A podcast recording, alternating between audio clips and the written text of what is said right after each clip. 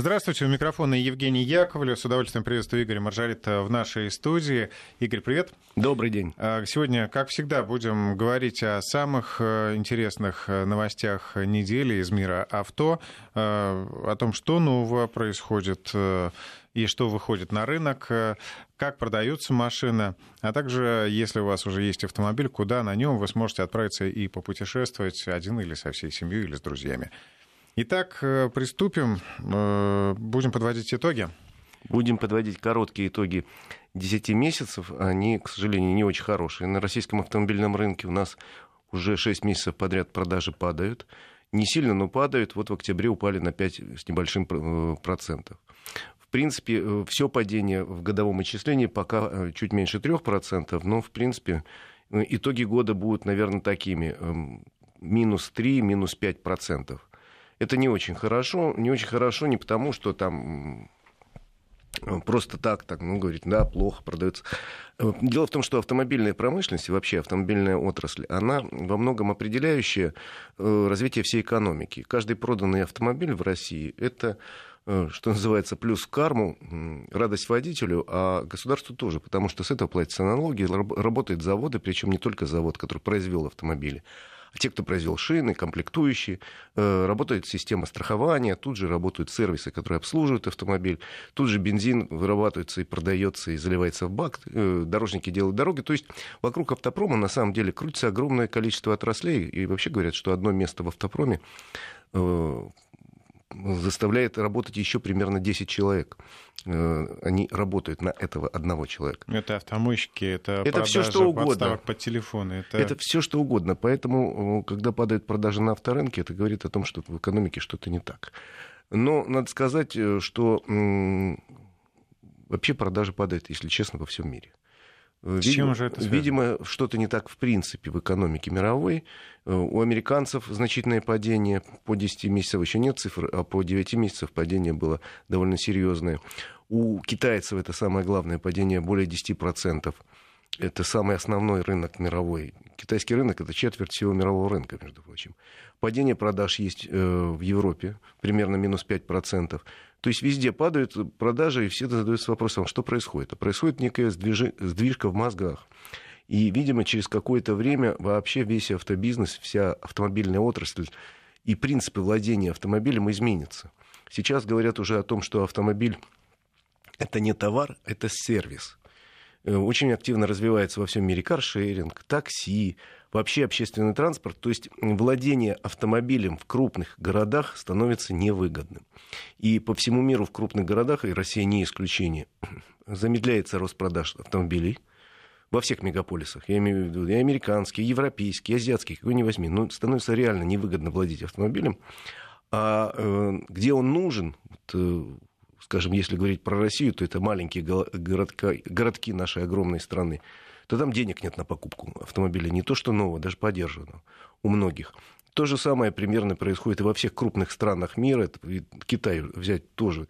Или Индию, где, условно говоря, полтора миллиарда людей живет. Вроде много продавать машин можно, а продается мало, потому что из этих полутора миллиардов индусов купить машину себе могут позволить несколько миллионов. А большинство, дай бог, кусок хлеба где-нибудь купить смогут. Ну, кстати, это, по-моему, один из тех рынков, где продают э, наиболее дешевые машины. Да. Татанана, да. Для них вообще специально э, появился термин супер-ультрабюджетных автомобилей. То есть, вообще-то, очень интересная такая тенденция. Где-то в начале нашего века, 21-го, появились на рынке бюджетные автомобили. Для этого этой темой многие не занимались. В Европе э, передовиком была компания Renault, которая предложила вот Логан и все автомобили на его базе. И вдруг выяснилось, что на такие автомобили во всем мире безумный спрос, в том числе и в богатой Европе, между прочим, в Западной Европе большой спрос. А потом сказали, а может, что-нибудь дешевле сделать? Ну, начали делать в Индии автомобили есть и за 2000 э, долларов, и за 4000 долларов. Другое дело, что если их предложить нашему покупателю, он вряд ли сядет в это потому что с нашей точки зрения это не автомобиль, а индейское вполне себе транспортное средство. В общем, тенденции какие-то очень пошли специфические, и э, многие компании автомобильные задумались о том, что, как предложить автомобили покупателям. Мы делаем хорошие машины, дорогие или недорогие. И вот во многих странах мира какие-то новые формы появляются. Вот у нас уже две компании, Hyundai и Volvo, предлагают автомобиль по подписке. Значит, ты можешь скачать приложение в телефон, суть этого, тебя там аккредитуют через некоторое время, а дальше ты можешь поставить заявку на автомобиль, который ты берешь в аренду на короткий или на длинный срок. Ну, это то есть как бы каршеринг, но другая ну, схема. Другая схема, и э, ты можешь взять на год, например, автомобиль. В каршеринге же нельзя на год взять. А можешь на месяц взять, можешь на три месяца. Самое выгодное, если ты берешь на год, и ты помесячно платишь некую сумму денег, автомобилем пользуешься, и у тебя вообще ни о чем не болит голова. То есть только езди и заправляй машины периодически. Если его не нужно никуда сдавать, то он все время Нет, да, дома. страховку берет на себя компания, регистрацию берет на себя компания. А, ТО тебе просто звонят и говорят, заедьте на ТО, надо обслужить автомобиль, в это время мы, мы вам дадим подсменный. А, Из-за того ты не платишь? Не платишь. Нет. Зимние шины тебе звонят и говорят, приедьте, пожалуйста, в удобный день, мы вам шины поменяем. И тоже ты не платишь. Ты уже просто платишь некую сумму за подписку на этот автомобиль. Причем э, Hyundai, например, сейчас предлагает 4 модели, 3 кроссовера и микроавтобус на 8 мест. Пожалуйста, берите на день, берите на месяц, на неделю. Говорят, уже на эту услугу пошел спрос очень неплохой, хотя цена э, не детская вот честно говоря, не детская, но с другой стороны они говорят, что мы ведь посчитали, что если вы купите собственный автомобиль, он вам обойдется в итоге дороже дороже, включая покупку автомобиля, всех э, страховок и так далее, его использование, то, что он потеряет в цене довольно быстро и так далее. Ну, я э, пока еще не готов отказаться от собственного автомобиля, но вообще какие-то тенденции такие в мире пошли, причем э, во всем мире, в крупных мегаполисах, примерно одинаковые. В Москве, например, статистика зафиксировала четкий отказ от второго автомобиля в семье достаточно много семей было, где у мужа и жены свой автомобиль. И я, например, отказался. У нас с женой один автомобиль сейчас на двоих. Потому что я практически в течение рабочей недели на машине не езжу. Некуда мне ездить. И потом платные парковки достаточно дорогие. Куда я поеду? Оставлю там на день машину, потом заплачу как раз. Ну, объективно, если посмотреть, если у тебя нет загородного дома, куда тебе нужно ездить, а ты обитаешь вот в пределах, там, например, МКАДа, да, ну или по выходным ездишь в торговый центр, тогда действительно тебе не нужен автомобиль. Если что, на такой экстренный случай есть каршеринг, такси, да, вот такая грустная тенденция пошла. Мне, например, лично очень нравится водить автомобиль. Я по-прежнему путешествую, много путешествую. Во второй части нашей программы расскажу про очередное свое путешествие. А э, отказываться от автомобиля очень жалко. Я люблю его, он член семьи, можно сказать, в некотором роде. Я о нем забочусь, и он меня не подводит. Да продавай жалко любимую ласточку. Я и не собираюсь это делать, хотя автомобилю моему личному на днях испол... исполнится 6 лет. Вроде уже не, не юноша но он хороший. Ну и не дедушка. А, Поехали дальше. Если человек не хочет отказываться от автомобиля, ему так или иначе приходится страховаться. Да, ОСАГО. да, слушайте, у нас на этой неделе, в пятницу конкретно, прозвучали достаточно интересные инновации, касающиеся реформы ОСАГО. Нам эту реформу обещают в течение года уже. Ее э, Госдума должна была рассматривать еще в прошлом месяце. Но в последний момент э, слушания были отменены и перенесены на конец теперь ноября. Э, предлагается совершенно революционная реформа. И сейчас его в пятницу эту реформу обсуждали в Совете Федерации. И в Совете Федерации пришли к выводу, что, наверное, на этом этапе надо отказаться от одной из важных частей этой реформы, которая касается повышения выплат за э, потерю здоровья или жизни в ДТП. У нас сейчас э, сумма 500 тысяч рублей по ОСАГО. Если человек пострадал, он на такую сумму может рассчитывать. Но э, есть э, другое положение другого закона. Если человек пострадал во время перевозки, там, скажем, на поезде, на самолете или на автобусе, он может получить до 2 миллионов. Поэтому решили, что тут при ОСАГО тоже надо поднять ну, эту цифру до вот тех самых 2 миллионов. Но вот в пятницу Совет Федерации не рекомендовал поднимать, потому что посчитали и выяснилось, что если вот так резко сразу провести реформу по всем направлениям и поднять стоимость э, выплаты по здоровью до 2 миллионов, то тогда стоимость полиса увеличится примерно на 25%. Это слишком резкое повышение, поэтому решили от этого пункта реформы пока отказаться, провести ее отдельным законом чуть позже, но все-таки в положениях осталось следующее, что отменят, ну, если законопроект Дума примет, отменят в течение следующего года коэффициенты по территориальной и коэффициент по мощности, а вместо них введут коэффициент, некий личный коэффициент водителя. Э, вот это положение остались. И э, в таком случае, говорят, если будет законопроект принят, стоимость э, полиса ОСАГО для большинства водителей станет даже меньше, а для тех, кто часто нарушает, станет больше.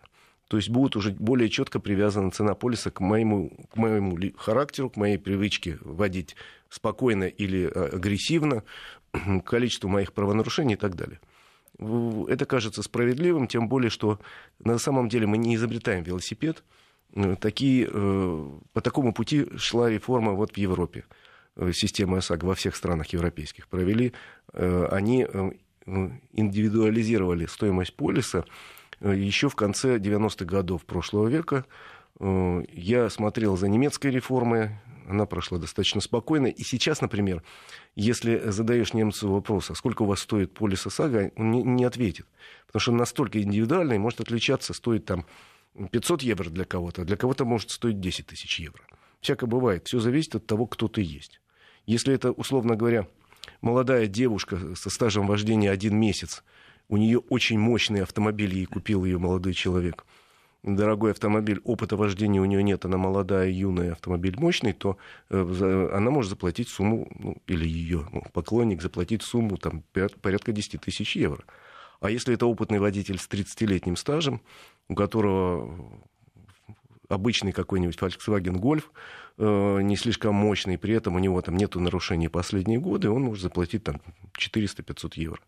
Тоже несправедливость. Девушка, может быть, э, работала долгие годы и мечтала стать водителем, потому что она просто любит водить как мы с тобой. А ей приходится еще баха и заплатить. Еще э, некоторое время платить, да. Ну, потом, если выяснится, что она очень хорошо водит автомобиль, у нее нет никаких нарушений, сумма в следующем году будет значительно меньше. Вот нечто подобное хотят предложить у нас, и, видимо, все-таки э, страховые компании добьются того, что в течение следующего года вот эти положения начнут каким-то образом действовать. А тут э, по этому поводу подключился э, к обсуждению вице-премьера Акимов, который вообще предложил э, делать некие подарки, плюшки водителям, которые водят хорошо. Потому что, в принципе, в этом законопроекте прописано, что если вы хотите, то вы себе можете поставить телематическое оборудование в машину если вы хотите. Это сугубо добровольная вещь. С помощью телематического оборудования, в общем, достаточно хорошо прослеживается то, как вы ездите, сколько вы ездите, в какое время ездите, куда ездите, и самое главное, как ездите. Вот оно показывает и ставит оценку это оборудование, и э, говорит, что вот, например, Игорь Маржаета ездит мало, увы. Э, при этом ездит спокойно. Это хорошо. Правил не нарушает. Это замечательно. И в результате мне ставят какую-то оценку, на которую смотрит уже страховая компания. Видит, что у меня в течение там, года э, ни разу не было оценки недельной меньше 80 из 100 баллов. И говорят, дорогой Игорь, вот сейчас, вот даже сейчас, если ты будешь покупать полис каска, мы готовы тебе дать за это 30% скидку. Ну, каска я сейчас не покупаю, э, неважно. 30% скидка это здорово, а вице-премьер предложил, если вот человек добровольно поставил себе оборудование и хорошо водит, мало того, что он получит серьезную скидку на полис и ОСАГО, и потом на КАСКО, если захочет, еще какие-то баллы ему будут начисляться, и эти баллы можно будет конвертировать что-нибудь хорошее. А вот если я считаю, что я отлично вожу, что у меня будет 100 из 100, а ставлю себе такое телематическое оборудование, а система смотрит на это по-другому и занижает мне оценку, то получится в итоге, что я, купив это телематическое оборудование, сам себе вырыл яму, и э, полис для меня станет намного дороже стоить. Ну, во-первых, э, это оборудование сейчас ставят бесплатно.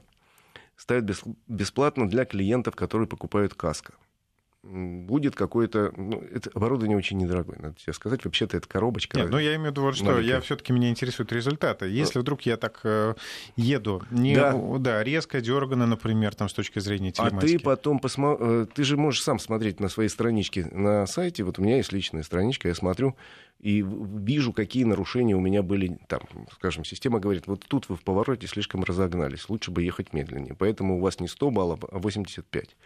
А вот тут вы, наоборот, ехали медленно. Плюс к тому же, что очень интересно, эта же система считает, сколько я топлива расходую. И пример, э, примерно ну, совпадает с тем, что я э, смотрю на приборах автомобиля.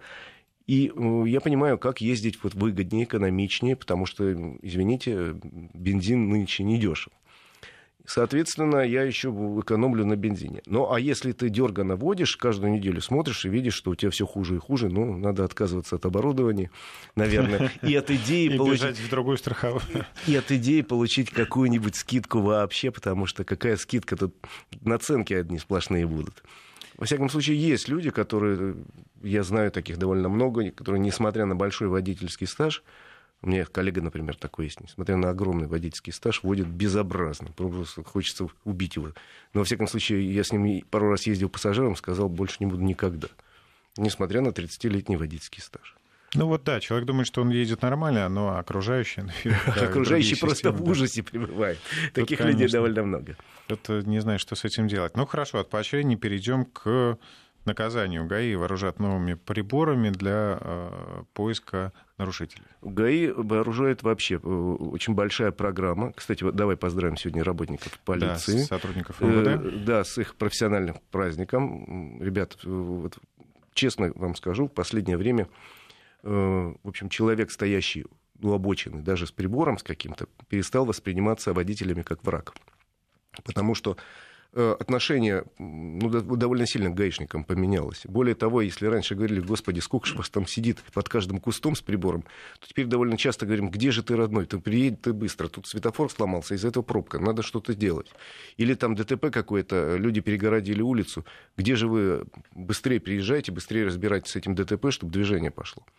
Э, у меня мое субъективное мнение, что за последние годы сильно изменился состав личный ГАИ во всяком случае, все больше людей образованных, э, с хорошим образованием. И у меня, вот лично у меня, э, те встречи, которые были с сотрудниками ГАИ в последнее время, они какие-то были совершенно нормальные. Там, ну, пару раз останавливали во время массовых проверок, знаешь, на алкоголь теперь в Москве периодически в разных районах. Я сегодня стоят. видел по пути на работу, два или три экипажа вот так стояли, проверяли. Ну, поскольку у меня проблем нет, ну, остановили, сказали, ну, а, одна проблема, пути. когда спешишь на эфир. Да. Жаль время терять. Вот. Так что поздравляю с праздником. Надеюсь, что, в общем, все больше среди вас будут профессионалы высочайшего уровня, такие мне в последнее время и встречаются. Ну, а что касается приборов, то сейчас большая программа в рамках э, национального проекта «Безопасные и качественные автомобильные дороги». И сейчас э, поступают на вооружение очень интересные приборы, в том числе вот я прочитал заметку о том, что э, на вооружение гаишников поступило больше 400 приборов, которые э, замеряют качество дороги.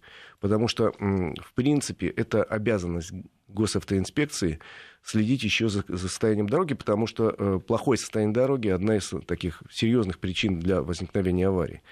Их вооружили серьезными приборами, с помощью которых можно на своем участке, выезжая, обследовать дорогу. Там. Прибор тебе точно скажет, вот тут нужен ремонт. Ну и, соответственно, они имеют не просто право, они обязаны, если обнаруживают какую-то такую яму там, или какие-то неровности на дороге, или еще что-то, тут же написать предписание владельцу дороги, который э, обязан это предписание довольно быстро, там есть сроки специальные, прописаны, устранить.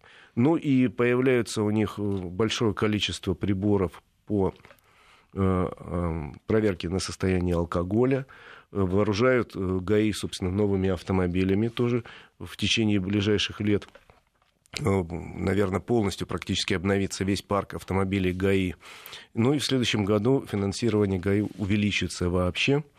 Им в первую очередь направляется ну, на, на выплаты сотрудникам, повышение зарплаты и на техническое вооружение службы. Я рассказывал, по-моему, не так давно был на выставке «Дорога» в Екатеринбурге и смотрел, какие вот предлагают современные технические средства для автомобилей ГАИ. Это просто космос. Это просто космос, ну, включая там некоторое количество, довольно большое видеокамер специальных, радаров, систем слежения, систем связи. В общем, все очень серьезно. Ну, и все это в конечном итоге должно привести к главному, э, чтобы у нас меньше людей гибло на дорогах. Потому что э, к сожалению, смертность на российских дорогах сейчас пока еще на высоком уровне. Каждый год сокращается, сокращается, но все равно прошлый год 18 тысяч.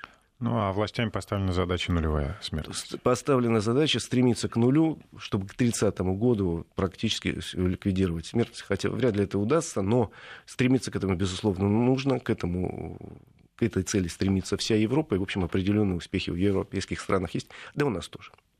А слушатели спрашивают, в принципе, вполне резонно, почему не устраивает коэффициент бонус-малус? Зачем нужны навороты при э, вот этом построении конечной цены ОСАГО? Значит, коэффициент бонус-малус показывает, были ли у вас последние годы ДТП, участвовали ли вы в авариях. Есть люди, которые не, не участвовали. Вот у меня есть коллега, еще один, помяну его, у которого ДТП не было уже очень много лет. При этом водит он очень плохо. При этом он при, привозит в год там, до сотни штрафов за нарушение скорости. Он неплохо водит в смысле качества вождения. У него, при том, что скорость довольно высокая, и он нарушает регулярно скоростной режим, но аварий нету. Однако опасность этого человека, согласись, довольно высока. Поэтому будут учиться, учитываться не только количество аварий, а и количество нарушений правил дорожного движения. Ну а в конечном итоге, если э, станет повсеместно, э, распространиться повсеместно телематическое оборудование, еще и качество, как ты едешь. А, комментарий из Германии. Э, вожу автомобиль, 10 тысяч евро страховки не существует. Но мы, конечно, просто преувеличили. Да. да. Э, э, есть разница в ценах, но не до такой степени. Водительский стаж, марка машины и были ли аварии в прошлом по вине этого водителя, пишет Светлана, кстати. Привет, ну, большой, да, Светлана. Ну, просто мы э, немножко утрировали, чтобы была понятна разница. А, и еще один комментарий к нашей самой первой новости, которую мы обсуждали. Не переживайте насчет падения продаж автомобилей. Все автошколы сейчас забиты женщинами, так что они сейчас отучатся и начнут э, сметать авто с прилавков. Они же не понимают, что авто дорого содержать. Ну, это не совсем так. В автошколу тоже меньше пошло учиться. Примерно за последние пять лет в два раза упало число желающих купить автомобиль. Кто-то не может себе позволить автомобиль, а кто-то и курсы. Они же тоже подорожали. Ну и, я так понимаю, сейчас происходит некое ужесточение э, в да, правилах это... автошкол повсеместное ужесточение. Вот сейчас со следующего года изменится правила экзаменов. Пока только проект есть, но когда он станет законом, обязательно обсудим. А на этом мы сделаем короткую паузу. У нас сейчас э, реклама и новости. Встречаемся через 3-4 э, минуты и поедем в Румынию. Автодетали с Игорем Маржаретто. Возвращаемся в студию, и, как обещали, пора поавтопутешествовать. Да.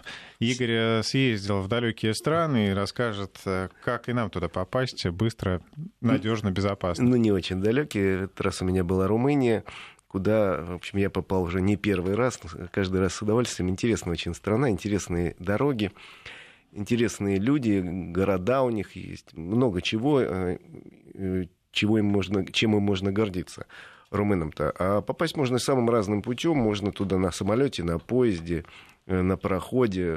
Можно попасть с юга, там, заехав через Турцию. Можно приехать и Болгарию. С севера через Украину проехать или через Европу. Я был всяким образом, а сейчас я прилетел туда на самолете и путешествовал в течение четырех дней по этой замечательной стране. А, интересная очень страна. Э, правила их, да, для начала скажу, что Румыния, как и соседняя Болгария, входят в Евросоюз, но при этом не входят э, официально в Шенген. То есть формально им нужна собственная виза, но при этом они сделали такое э, такую приятную услугу для всех приезжающих. Если у вас есть в паспорте шенгенская виза, то она является основанием для того, чтобы вы въехали в страну совершенно законно. Ближайшие годы они очень хотят, и болгары, и румыны, и соседние еще хорваты присоединиться к Шенгенскому соглашению, но пока сроки даже мне неизвестны. В любом случае, шенгенская виза вполне достаточно, или румынская, она получается очень легко э, в визовом центре. Соответственно, все дороги в Румынии, переходим на дороги, все дороги в Румынии, они э, платные. В любом Абсолютно случае, да, в любом случае, если ты едешь по румынским дорогам, ты должен купить винетку. Это э, такая...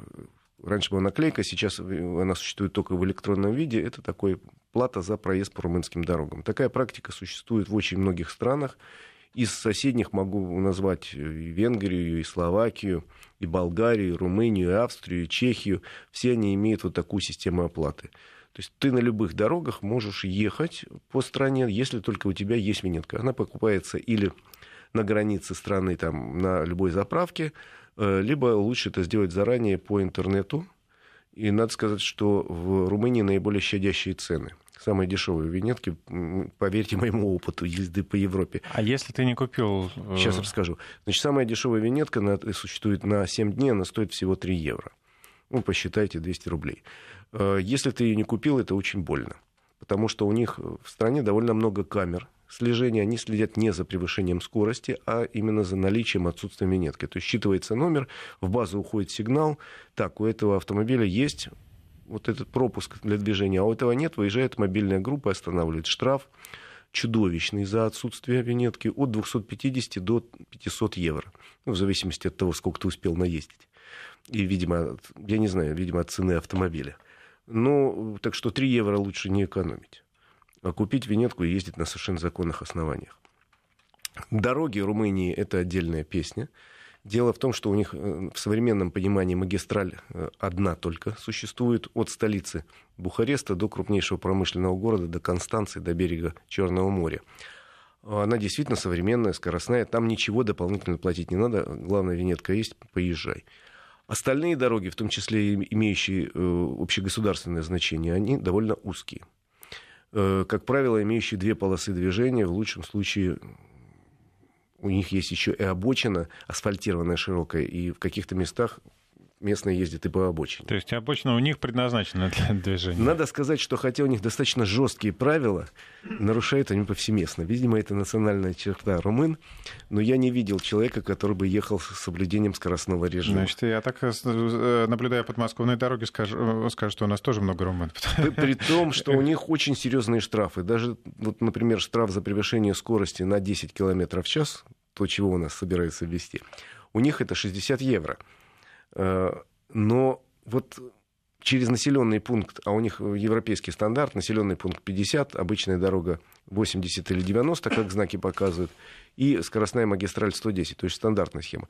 Так вот, я видел много случаев, когда едешь через населенный пункт со скоростью, условно говоря, 50 положено, но еду я 60. А сзади мне тут свистят, значит, уйди с дороги на обочину, типа, мне надо ехать 110.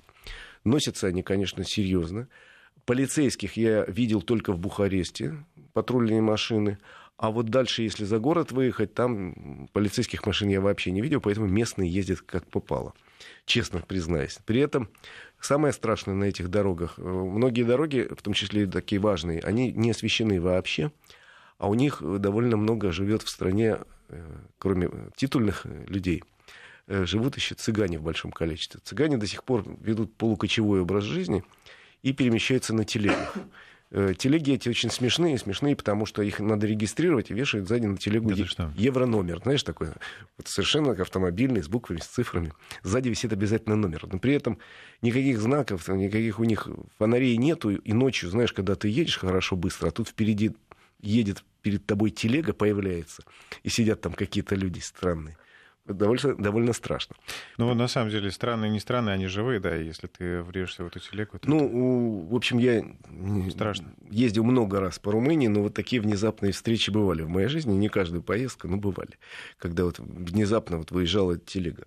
Причем, я говорю, страна, входящая в Евросоюз, ну, как-то с цыганами со своими, они... Э, ну, цыгане люди специфические, они живут в своем измерении, им не, не нужно постоянное жилье, им надо перемещаться там а винетка нужна на телегу?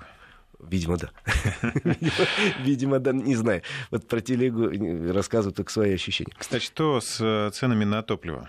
Э, на топливо, кстати, самые э, приятные цены в Европе по европейским меркам.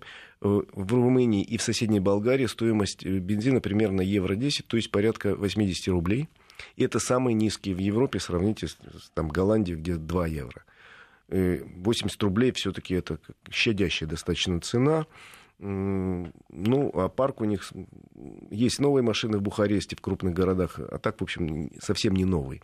Страна не относится к числу богатых, зато она очень богата историческими памятниками. И в этот раз э, у меня было три точки, которые, в общем, я с удовольствием посмотрел. Во-первых, столица э, Бухарест, город относительно Москвы, допустим, молодой потому что он э, только в 15 веке впервые упомянут. Кстати, его основал тот самый э, Влад Цепиш, главный, скажем так, национальный герой Румынии Влад Цепиш по, по прозвищу Дракула.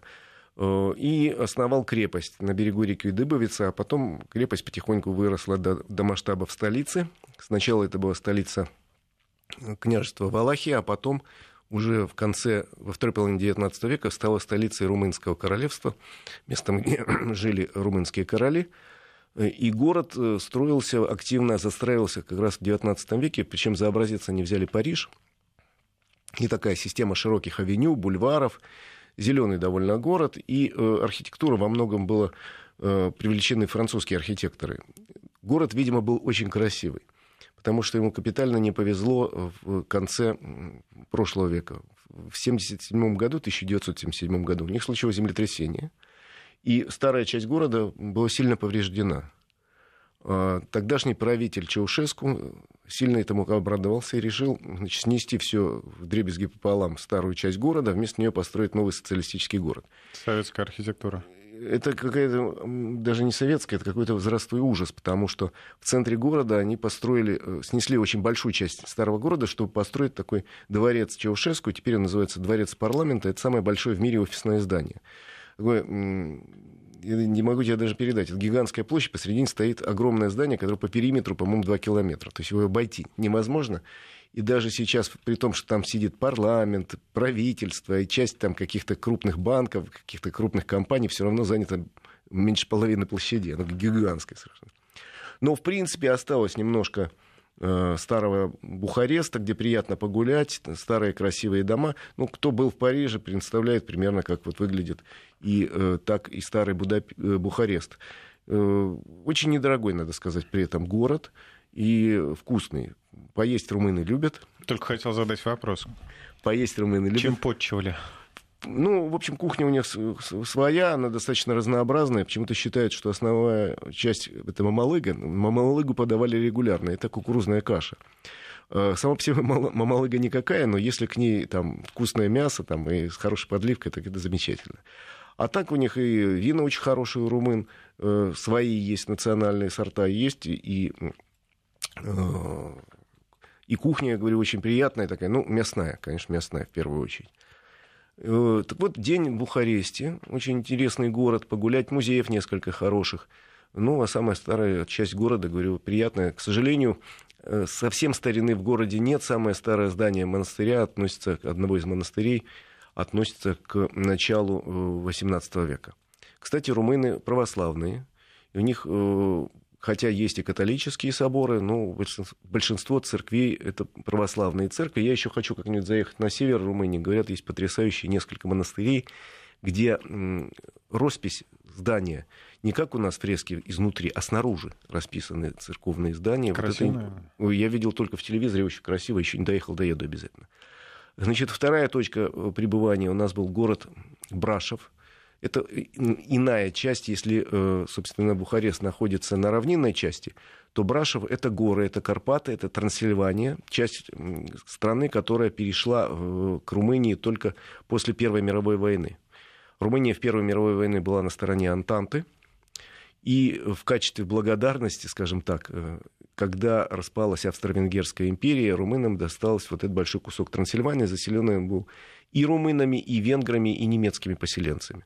Так вот, город Брашев, самый красивый старинный город, ему повезло, его во все века, а он основан еще в XIII веке э, крестоносцами. И, между прочим, знаешь, как он при основании назывался? Очень мне нравится. Кронштадт.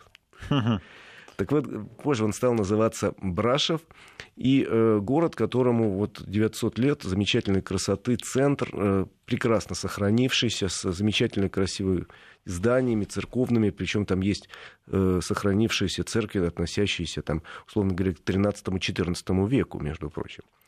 Э, очень красивый, небольшой, э, такой гостеприимный город, в котором приятно остановиться. Но главное, зачем приезжают в Брашев, потому что недалеко находится замок Бран, который тоже построен в 13 веке, э, в 13-14. И Бран почему-то считается крепостью Дракулы.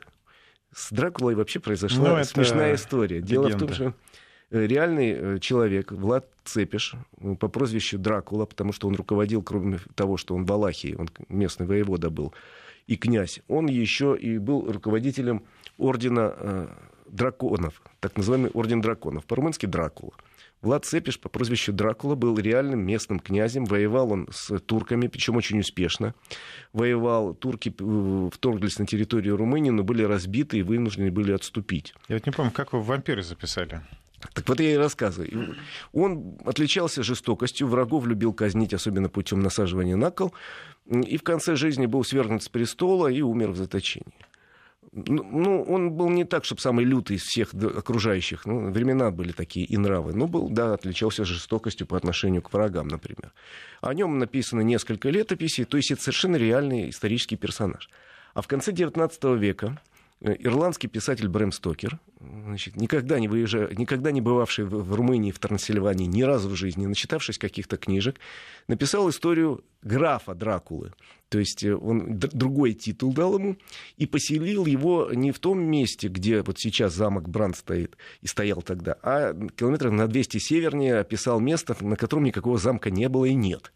То есть его граф Дракула, вампир такой, значит, повелитель вампиров, это полностью персонаж вымышленный, но совпадающий по имени с реальным историческим персонажем. В общем, произошла путаница, и с конца XIX века Дракула стал один из самых э, популярных литературных и киногероев. Он, между прочим, считается рекордсменом. Про приключения те или иные Дракулы снято в мире более 250 фильмов. Он номер один. Кстати, знаешь, кто номер два? Персонаж. Франкенштейн. Нет, э, Шерлок Холмс. Но номер один именно Дракула. Так вот, когда началась такая дракуломания во всем мире, э, туристы поехали и спрашивали, а где у вас что связано с Дракулой? Надо сказать, что практически ничего не осталось. Остатки крепости есть в Бухаресте, сейчас на ремонте закрытые. А самый красивый и самый старый замок Бран он находился в, в близости от того места, где стоит мифический замок Дракулы. Ну, в общем, решили привязать этот замок Бранк, хотя в нем Дракула, э, тот самый, который князь, э, по некоторым сведениям, останавливался во время охоты несколько раз, а потом, когда его свергли, некоторое время содержался в подвалах этого замка. Но замок очень красивый, замок с потрясающей историей, так, запутанные такие лабиринты.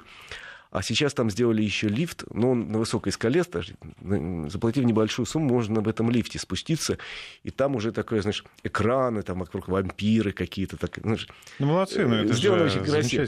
И надо сказать, что замок э, Дракулы, это, ну, Дракулы, замок Бран, самый посещаемый памятник в Румынии. До 800 человек в год со всего мира приезжают, чтобы посмотреть. И когда значит, приходят, говорят, а где же Дракула? Говорит, ну, вот как-то он сюда заезжал, в общем, как-то. А вообще-то это замок построен, между прочим, на народные средства. Я такой вообще впервые слышу. Дело в том, что там проходила граница, и надо было таможню укрепить. И местным жителям предложили скинуться на строительство замка. И за это они освобождались налога, от налогов прочих на э, несколько сотен лет. Они построили замок, а потом замок подарили королевской семье, и на сегодняшний день это частный замок, принадлежит потомкам румынских, румынских королей, э, которые, в общем, содержат его в очень хорошем состоянии. Ну, а почему? Это же бизнес такой. А вокруг замка вырос город практически, где есть самые разные отели, аттракционы, связанные с Дракулой, несколько рынков, где продают символику с э, знаменитым вампиром, не существовавшим никогда.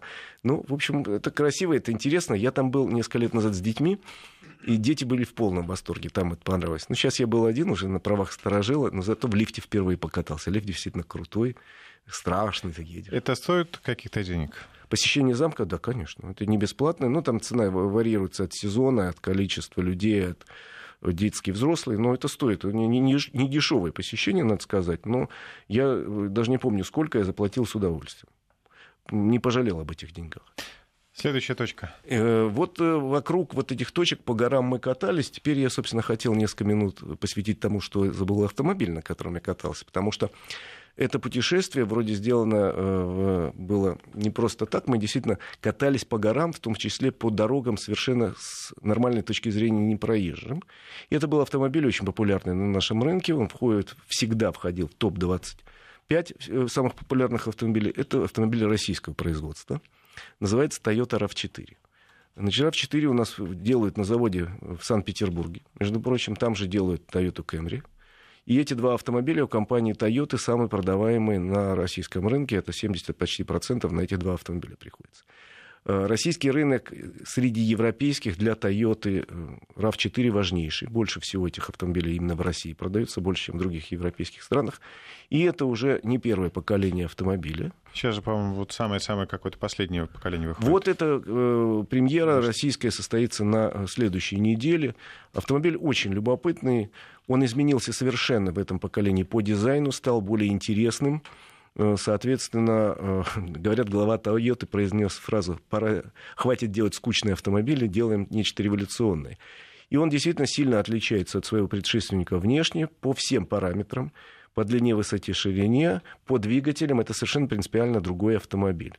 Эм, при том, что видно преемственность от предыдущей модели, но это новейшее поколение, сделано на новой платформе с новыми двигателями и э, улучшенная по всем параметрам. В первую очередь японцы попытались сделать, между прочим, из стандартного городского кроссовера автомобиль для бездорожья. У него палатки совершеннейшего внедорожника, у него часть э, подвески заимствована у Land Cruiser, э, и система полного привода такая же, как в Land Cruiser, и, соответственно, он прет, вот что называется, где угодно, как угодно, любое там какое-нибудь вывешивание, пожалуйста, легко. Он лезет в тех условиях, нам специально дали сравнить с автомобилем предыдущего поколения, где автомобиль предыдущего поколения просто тупо буксует, этот как будто не замечает проблем. По грязи специально погоняли, по бродам, по, по горным дорогам, причем довольно крутые спуски и подъемы. Вот что касается внедорожных качеств, вообще высшая оценка.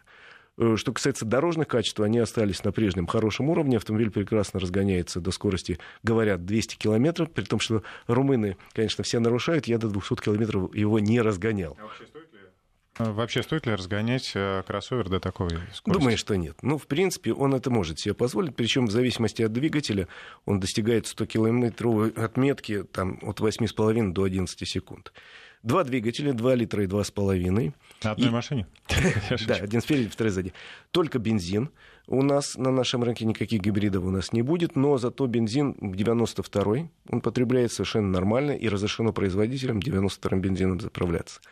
Есть вариант с передним приводом, но основной все-таки спрос на варианты с полным приводом у нас будет однозначно. Ну и два двигателя 2 и 2,5 литра, соответственно, 149 и, 180, и 199 лошадиных сил. Молодцы японцы подогнали под наше налоговое законодательство мощность двигателя. Это важно. Ну, потому что тот же 199, он немножко дефорсирован, потому что в Америке он продается 210.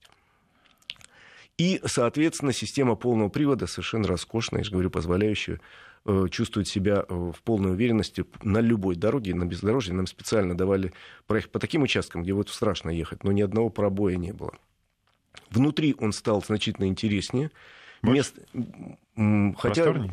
просторнее, он стал чуть шире, и э, салон стал чуть длиннее. Места у задних пассажиров значительно больше стало, хотя добавилось, по-моему, там плюс 5 сантиметров, но ощущение, что там значительно больше места. Большой багажник по-прежнему. И для водителя все удобства. Что называется, можно расположиться как удобно. Как хочешь, достаточно легко подгоняется автомобиль. Ну и цена, конечно, не детская. От миллиона семисот почти тысяч до 2 миллионов 700 тысяч. Но поскольку модная марка, модный автомобиль, я думаю, спрос на эту машину будет но достаточно... Не премиальный, но близок, да, наверное? Он уже практически премиальный автомобиль. И мы уже привыкли к тому, что хороший премиальный кроссовер должен стоить 2 миллиона. Увы, э, цены, конечно, серьезные. Но машина того стоит. Ну и говорят, что фанаты, сев однажды на RAV4, уже потом с этой машины не слезают, а все покупают новые и новые поколения. Так да. что, если, знаешь, сердцу не прикажешь. Спасибо, Игорь Маржарета. До новых встреч. Услышимся скоро. Хорошей дороги всем. Автодетали